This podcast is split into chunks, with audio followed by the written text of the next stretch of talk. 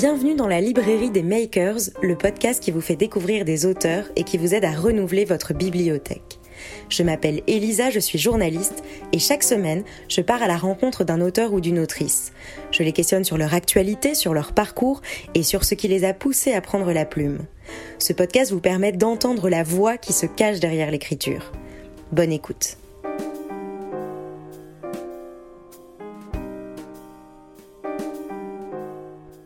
Bonjour Annabelle Moreau. Bonjour Elisa Brevet. Bienvenue euh, dans le podcast, je suis ravie de te recevoir. Tu as été journaliste, éditrice, traductrice, rédactrice. Tu as fait beaucoup de coordination de projets également. Et aujourd'hui, tu es la rédactrice en chef d'une super revue littéraire qui s'appelle Lettres québécoises. Alors est-ce que tu peux peut-être nous présenter cette revue? Oui, tout à fait. Lettres québécoises, c'est une revue qui existe depuis très longtemps dans le paysage littéraire québécois. C'est une revue qui a été fondée en 1976, moment bouillonnant des lettres québécoises. Donc ce magazine magazine euh, euh, existe depuis 76 et a été dirigé pendant près de 40 ans par la même personne, André Vanas, qui en a été le cofondateur. Et euh, j'étais moi-même collaboratrice critique pour ce magazine, cette revue depuis euh, 5 ou 6 ans. C'est un magazine bon, qui existe depuis 76, qui a eu la même direction pendant 40 ans et qui, dans les dernières années, était beaucoup moins lu, avait perdu une partie de son lectorat surtout de ses abonnements. Donc, il y avait vraiment besoin euh, d'une nouvelle équipe, d'un nouveau, euh, d'un nouvel esprit, d'une nouvelle vision. Euh, et j'étais celle depuis les débuts qui disait bon ça ça va pas, il faut changer des trucs. Puis personne nous lit, donc on m'a proposé de devenir la rédactrice en chef en 2015. Mais bon, ça a été un travail. On a travaillé pendant un an. J'ai refondé complètement le magazine, une nouvelle équipe, des nouveaux collaborateurs et finalement j'ai accepté pas si, euh, si et seulement si je pouvais tout changer. Donc, euh, on a complètement tout changé. Ça demeure un magazine de littérature, mais on a axé ça davantage sur la critique. Euh, ce que nous, on trouve intéressant, c'est qu'on est publié donc quatre fois par année, au printemps, l'été, à l'automne et à l'hiver, en début de saison. Ce qu'on trouve intéressant, c'est qu'on peut sortir de l'instantanéité et de, du feu roulant des sorties de chaque semaine, on peut prendre le temps de vraiment réfléchir à la littérature, de réfléchir à ce qui se publie, à ce qui s'écrit au Québec et de faire des textes plus longs euh, qui ne visent pas à être partagés, par exemple, sur les médias sociaux, mais qui euh, qu'on veut qu'ils vivent dans le temps et qui, qui, et qui engendrent une réflexion. Euh, donc, ce magazine-là, c'est une soixantaine de personnes chaque numéro, euh, des critiques, des journalistes, il y a beaucoup de libraires qui collaborent pour nous. Euh, ce qu'on fait, c'est qu'on choisit un thème et toujours un auteur en couverture et on lui offre une quarantaine de pages. Euh, notre numéro qui sort euh, juste là maintenant au mois de mars, c'est un numéro thématique très spécial qui est consacré aux écrivains, aux écrivaines et à l'argent. Euh, on le sait, souvent, euh, ils vivent dans des situations précaires, les écrivains. Euh, on a essayé de se poser la question pourquoi, qu'est-ce qui se passe, pourquoi ils doivent enseigner, éditer à côté, en plus d'être romanciers, poètes et tout ça? Et on s'est aussi attardé à ceux et celles qui font de l'argent. Parce qu'il y a des écrivains qui en vivent bien, euh, notamment chez nous, par exemple, la littérature jeunesse, c'est foisonnant, ça fonctionne très bien. La bande dessinée, ça fonctionne très bien aussi. Euh, donc, certains écrivains en vivent bien et on a voulu aussi leur parler, euh, voir comment ils vivaient ça. On a essayé de parler aussi avec des maisons d'édition plus populaires. Euh, parce que nous, on se consacre vraiment à, à, tout ce qui est plutôt littéraire, plus indépendant. Et là, on a voulu sortir aussi de ça pour parler d'éditeurs populaires, d'éditeurs, euh, par exemple, nous aussi, ça marche très fort chez nous, le roman historique, euh, qui revisite le passé québécois, tout ça. Euh, donc, on a vraiment voulu explorer de nouvelles avenues et, euh, et, et, donner la parole. En fait, c'est ça aussi, donner la parole à ceux qui font la littérature au quotidien, éditeurs, auteurs. Euh, euh, on essaie de vraiment dresser un portrait quatre fois par année de la, de la création et du dynamisme du milieu littéraire québécois. Et quels sont les insights peut-être de ce, sans tout nous dévoiler, mais nous dévoiler quelques, quelques, quelques informations qui sont ressorties de ce numéro? On s'est rendu compte qu'à peu près 90% de l'argent qui était généré par les ventes de livres En fait, 90% n'allaient pas à l'auteur. Il reste souvent seulement 10% et moins des ventes de livres qui retournent dans les poches de l'auteur. Donc le reste est, distribué entre, bien sûr, l'éditeur, euh, le libraire et ensuite tout ce qui est euh, diffusion, distribution. Donc l'argent ne va pas aux auteurs. L'argent va ailleurs. Bien sûr, euh, le libraire prend des risques financiers. Il doit avoir un local, des employés. Distributeur, c'est lui quand même qui, qui amène les livres auprès des lecteurs, dans les, qui distribue tout ça. Mais c'est quand même fou que 90% de l'argent euh, qui est produit par un livre sorte des poches des auteurs, alors que quand même, sans eux, il n'y a pas de livre. Tout à fait. Donc, c'était notre, notre, notre, euh, notre, constatation première. Et euh, on s'est rendu compte aussi que les auteurs, en général, étaient de très mauvais gestionnaires de leur propre argent et étaient surtout de très mauvais négociateurs quand venait le temps de signer des contrats. Donc ça, c'est très intéressant aussi parce que euh, on se rend compte que euh, quand on est un auteur, il faudrait avoir des cours de comptabilité, de fiscalité, de même de négociation pour pouvoir avoir les meilleures conditions possibles parce que certains auteurs réussissent à avoir des, des pourcentages de vente plus intéressants. Mais il faut être capable de négocier, il faut se considérer comme une petite entreprise, il faut ça. vouloir se battre à chaque fois, alors que le geste premier est d'abord et avant tout la création. Donc c'est un peu antinomique, donc c'était très intéressant de travailler avec des auteurs sur ce sujet-là, de partager Ils en ont conscience de ça? Oui. Oui, oui. Certains euh, sont très conscients. Euh, certains se considèrent justement comme des petites entreprises, vont négocier, vont travailler, parce que je ne sais pas ici, mais chez nous, le concept d'agent littéraire euh, au Québec est absolument pas répandu. Aux États-Unis, par exemple, peu importe. Ici, c'est pareil. En Europe, pas, euh, non. Il n'y a pas du tout de, Non. donc, les agents littéraires, ce sont, c'est les intermédiaires, souvent entre, entre l'éditeur, entre, par exemple, les librairies qui veulent faire des, des événements. Donc, les agents négocient à la hausse bien et toujours mieux pour leurs auteurs. Alors que chez nous, c'est l'auteur qui doit faire ça.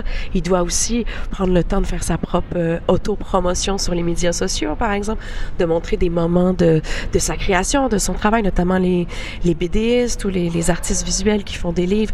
Ben, ils doivent euh, prendre des photos, se mettre de l'avant, faire leur propre promotion. Qu'il il y a tout cet envers-là qu'on a découvert dans ce numéro-là sur les écrivains et l'argent et sur le fait que il n'y a pas tant d'argent non plus qui va aux auteurs puis que, puis que ça faut que ça change. Ça, ça. doit changer. Donc, euh, on a plusieurs témoignages d'auteurs. Euh, on a des témoignages d'auteurs qui en vivent très bien, comment ils ont fait, comment ils arrivent à négocier? Et euh, nous, on est très contents aussi. On a fait un podcast pour la première fois euh, sur les écrivains et l'argent avec trois auteurs qui, eux, en vivent très bien et partagent Leurs comment conseils. ouais leurs conseils Est-ce que tu peux comment nous ils en ont donner fait? un ou deux? Euh, ben, je parlais de contrat à l'instant, de toujours bien lire ses contrats, euh, même de demander des avis juridiques par rapport à ça, de pas hésiter à négocier. Euh, on vous offre 250 dollars pour telle animation. Pourquoi pas demander plus? Pourquoi pas, par exemple, demander le déplacement? Il faut pas hésiter à... Parce qu'en en fait, il faudrait jamais payer de sa poche pour euh, participer à une rencontre où on nous a invités. Il faut apprendre à vraiment euh, mettre ses propres limites et demander ce qui, ce qui nous est dû finalement, parce qu'on ne devrait pas payer en plus pour être euh, pour être un auteur, par exemple, ou même chose pour un éditeur. Euh, ouais, puis ensuite, euh, il y a beaucoup, en tout cas chez nous, euh, j'imagine un peu que c'est comme ça ici aussi, beaucoup de subventions qui sont disponibles, soit à la création, soit pour les déplacements. Tout ça, là, c'est un monde à explorer, puis je comprends, beaucoup d'auteurs ou d'éditeurs ne demandent pas toujours cet argent qui est disponible C'est pour ça. eux. Faute de temps, faute d'énergie, parce qu'ils ont un boulot à, à côté, ils enseignent, ils travaillent ailleurs, mais il faut prendre le temps. Euh, il faut se considérer, oui, comme une petite entreprise finalement. Très bien. Là, on a avec nous euh, l'ancien numéro. Oui, ben c'est notre numéro d'hiver, il Qui est, toujours d'actualité. Oui. Voilà, François Blais. Est-ce que tu peux nous dire deux mots sur ce numéro? Oui, ça a été un numéro extrêmement agréable à faire et à, et à produire. On a euh, demandé à François Blais, qui est un auteur pas très connu ici en Belgique, mais qui chez nous, euh, je crois qu'il est rendu à sa 14e ou sa 15e publication. C'est quand même quelqu'un qui est assez connu dans le milieu qui rencontre un très grand succès critique. Il est adoré euh, des libraires, euh, des auteurs en général, mais c'est quelqu'un qu'on ne voit jamais. C'est quelqu'un qui habite en ermite, dans le fond de sa forêt, loin. Il écrit, il, écrit chez lui tous les jours, tout seul. Il fait ses affaires et il publie pratiquement un ouvrage par année, un roman, surtout par année.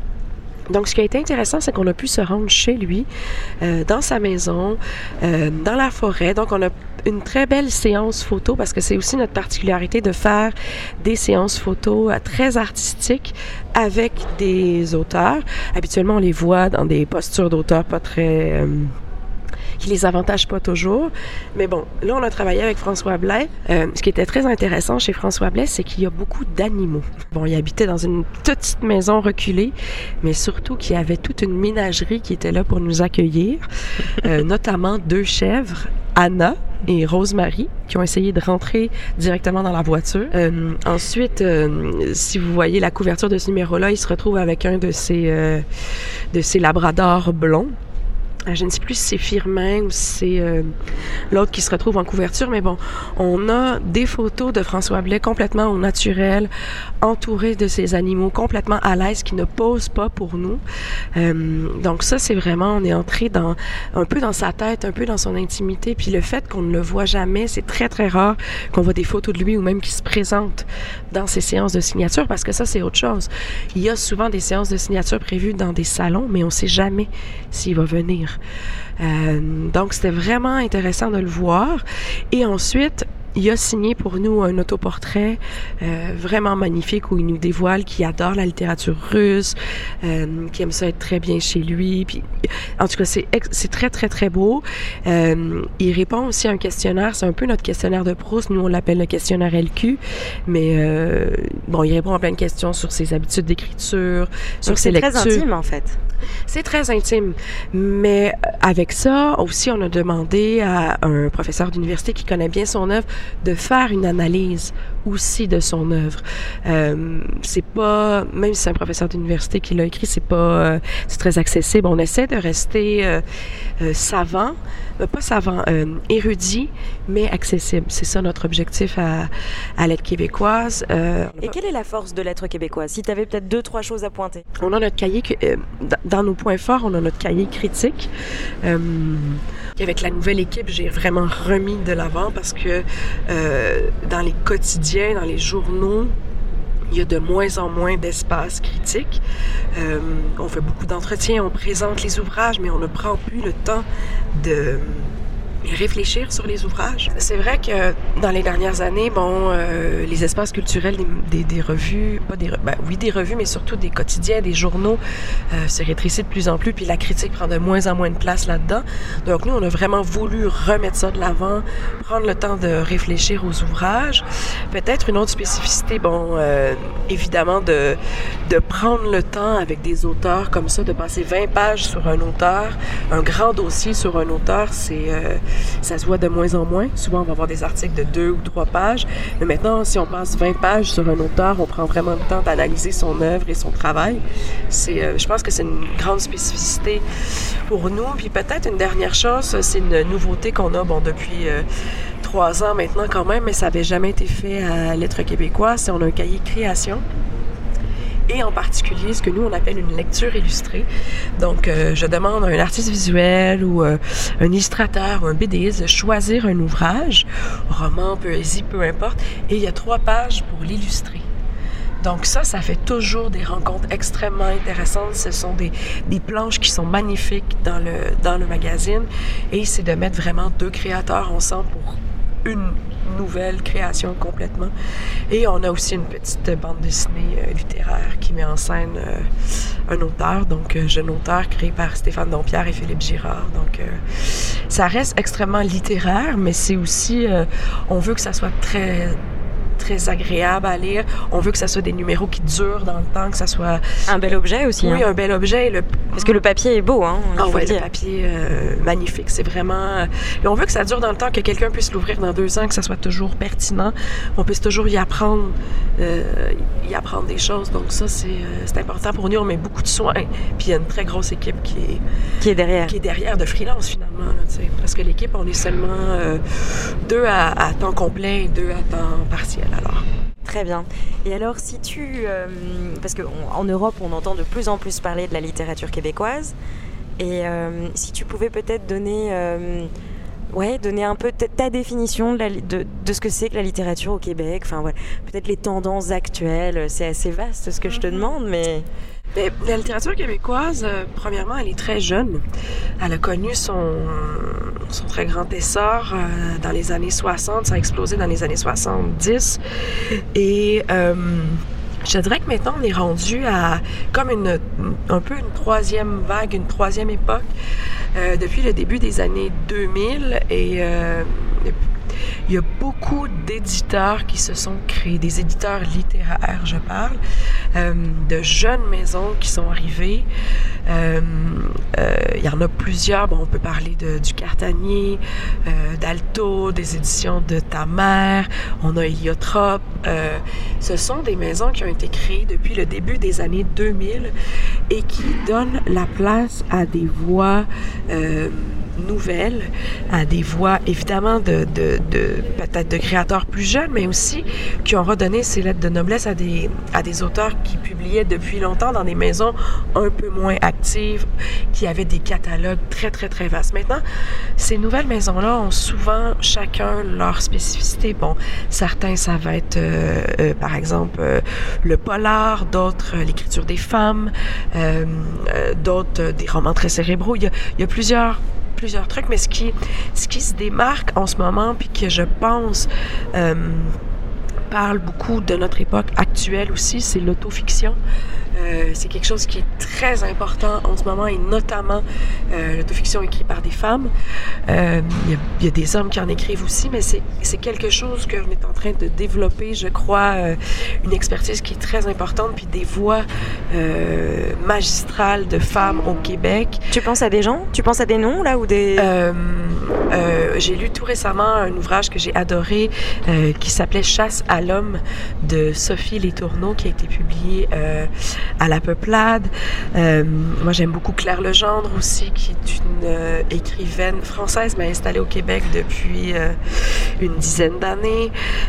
sinon, il y a Martine Delvaux aussi, qui est très, très importante dans cette, dans cette vague-là. J'ai lu très récemment aussi Marie-Pierre Lafontaine, un ouvrage qui s'appelle Chienne, qui est sur son histoire d'un de, peu, assez fait sexuellement par son père pendant sa jeunesse avec sa sœur.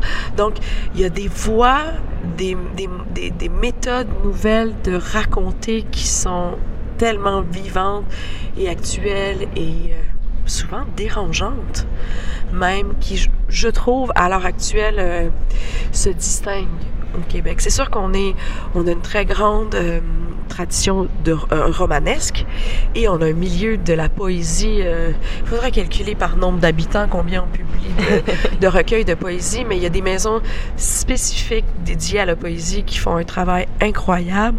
Mais euh, il y a un foisonnement de ces maisons d'édition-là indépendantes qui publient pas, pas beaucoup de titres, mais qui réussissent à chaque année à nous faire découvrir des nouveaux auteurs, qui réussissent à chaque année à nous faire découvrir des voix qu'on ne retrouverait pas dans des maisons euh, d'édition plus établies ou, ou, qui appartiennent à des plus grands groupes, par exemple. Donc, euh, euh, ça se passe beaucoup, je trouve, dans l'édition indépendante en ce moment au Québec. Et c'est des plus jeunes, beaucoup de femmes qui prennent aussi la place et la parole. Et on, ça, on me le dit beaucoup depuis que je suis arrivée à l'être québécois. J'ai donné vraiment une, un tournant très différent, puis une attention euh, très importante aux femmes, puis à la création contemporaine aussi. Et que ça fait du bien d'avoir des, des, femmes qui, ont, qui sont en posture de, j'aime pas ça dire des postures de pouvoir, mais bon, qui ont des, des, des, instances décisionnelles, des instances rédactionnelles pour donner la place à des euh, créateurs et créatrices, surtout des créatrices euh, avec des voix différentes. Est-ce que tu pourras nous faire une petite sélection de d'essais de livres qui te plaisent et qu'on pourra partager sur le site T'as le temps pour ça, t'es pas obligé de nous le faire maintenant. Hein. Mais est-ce que tu pourras nous, voilà, comme ça les auditeurs qui veulent aller découvrir sûr, euh, ouais, de dons. et de Voilà. d'écrivains et d'écrivaines. euh, Eh ben, ce serait super chouette. Alors peut-être une dernière question pour toi, puisque bien je l'ai dit, euh, je l'ai dit au début, mais tu, tu as fait euh, beaucoup beaucoup de, de métiers en fait. hein, euh, et et- et- et j'aimerais savoir, voilà, un peu ton parcours. Qu'est-ce que tu en retiens? Euh, Tout à l'heure en off, tu me disais, il faut surtout oser, il faut surtout aller rencontrer des gens. Moi, c'est comme ça que ma carrière s'est faite. Voilà. Est-ce que tu peux nous dire quelques mots sur ta carrière? Euh, oui, en fait, euh,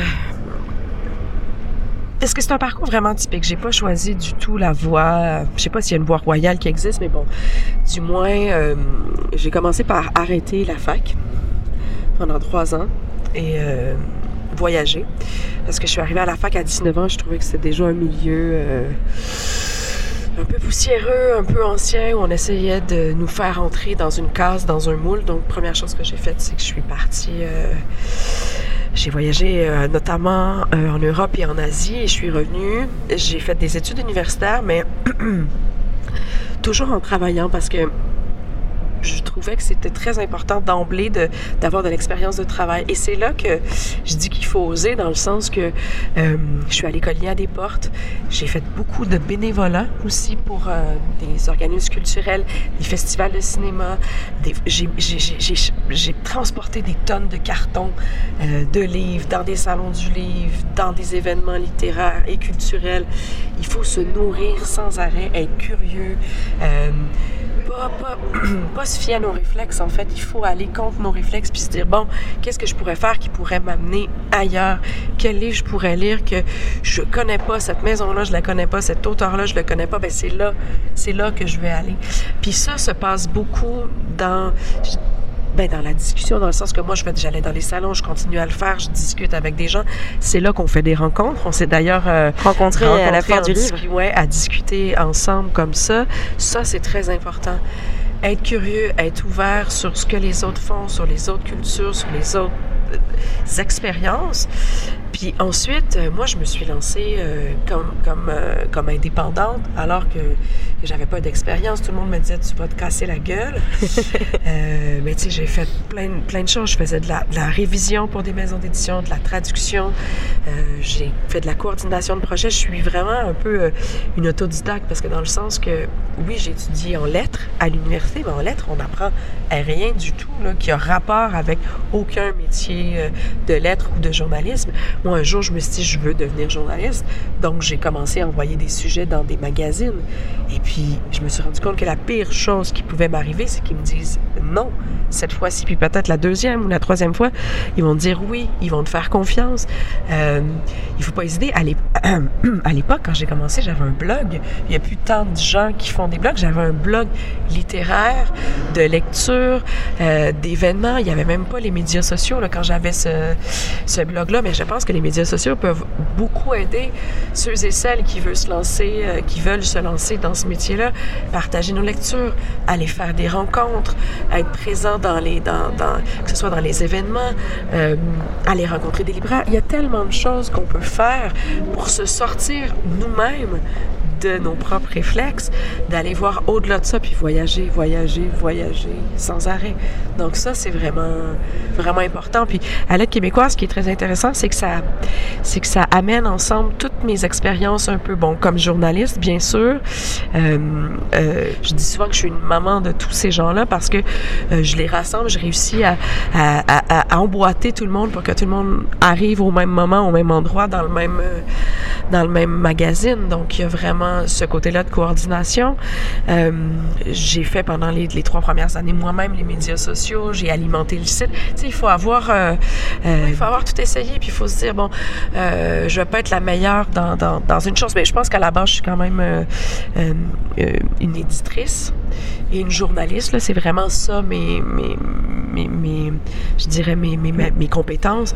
Mais ensuite, euh, je suis devenue euh, une gestionnaire de médias sociaux.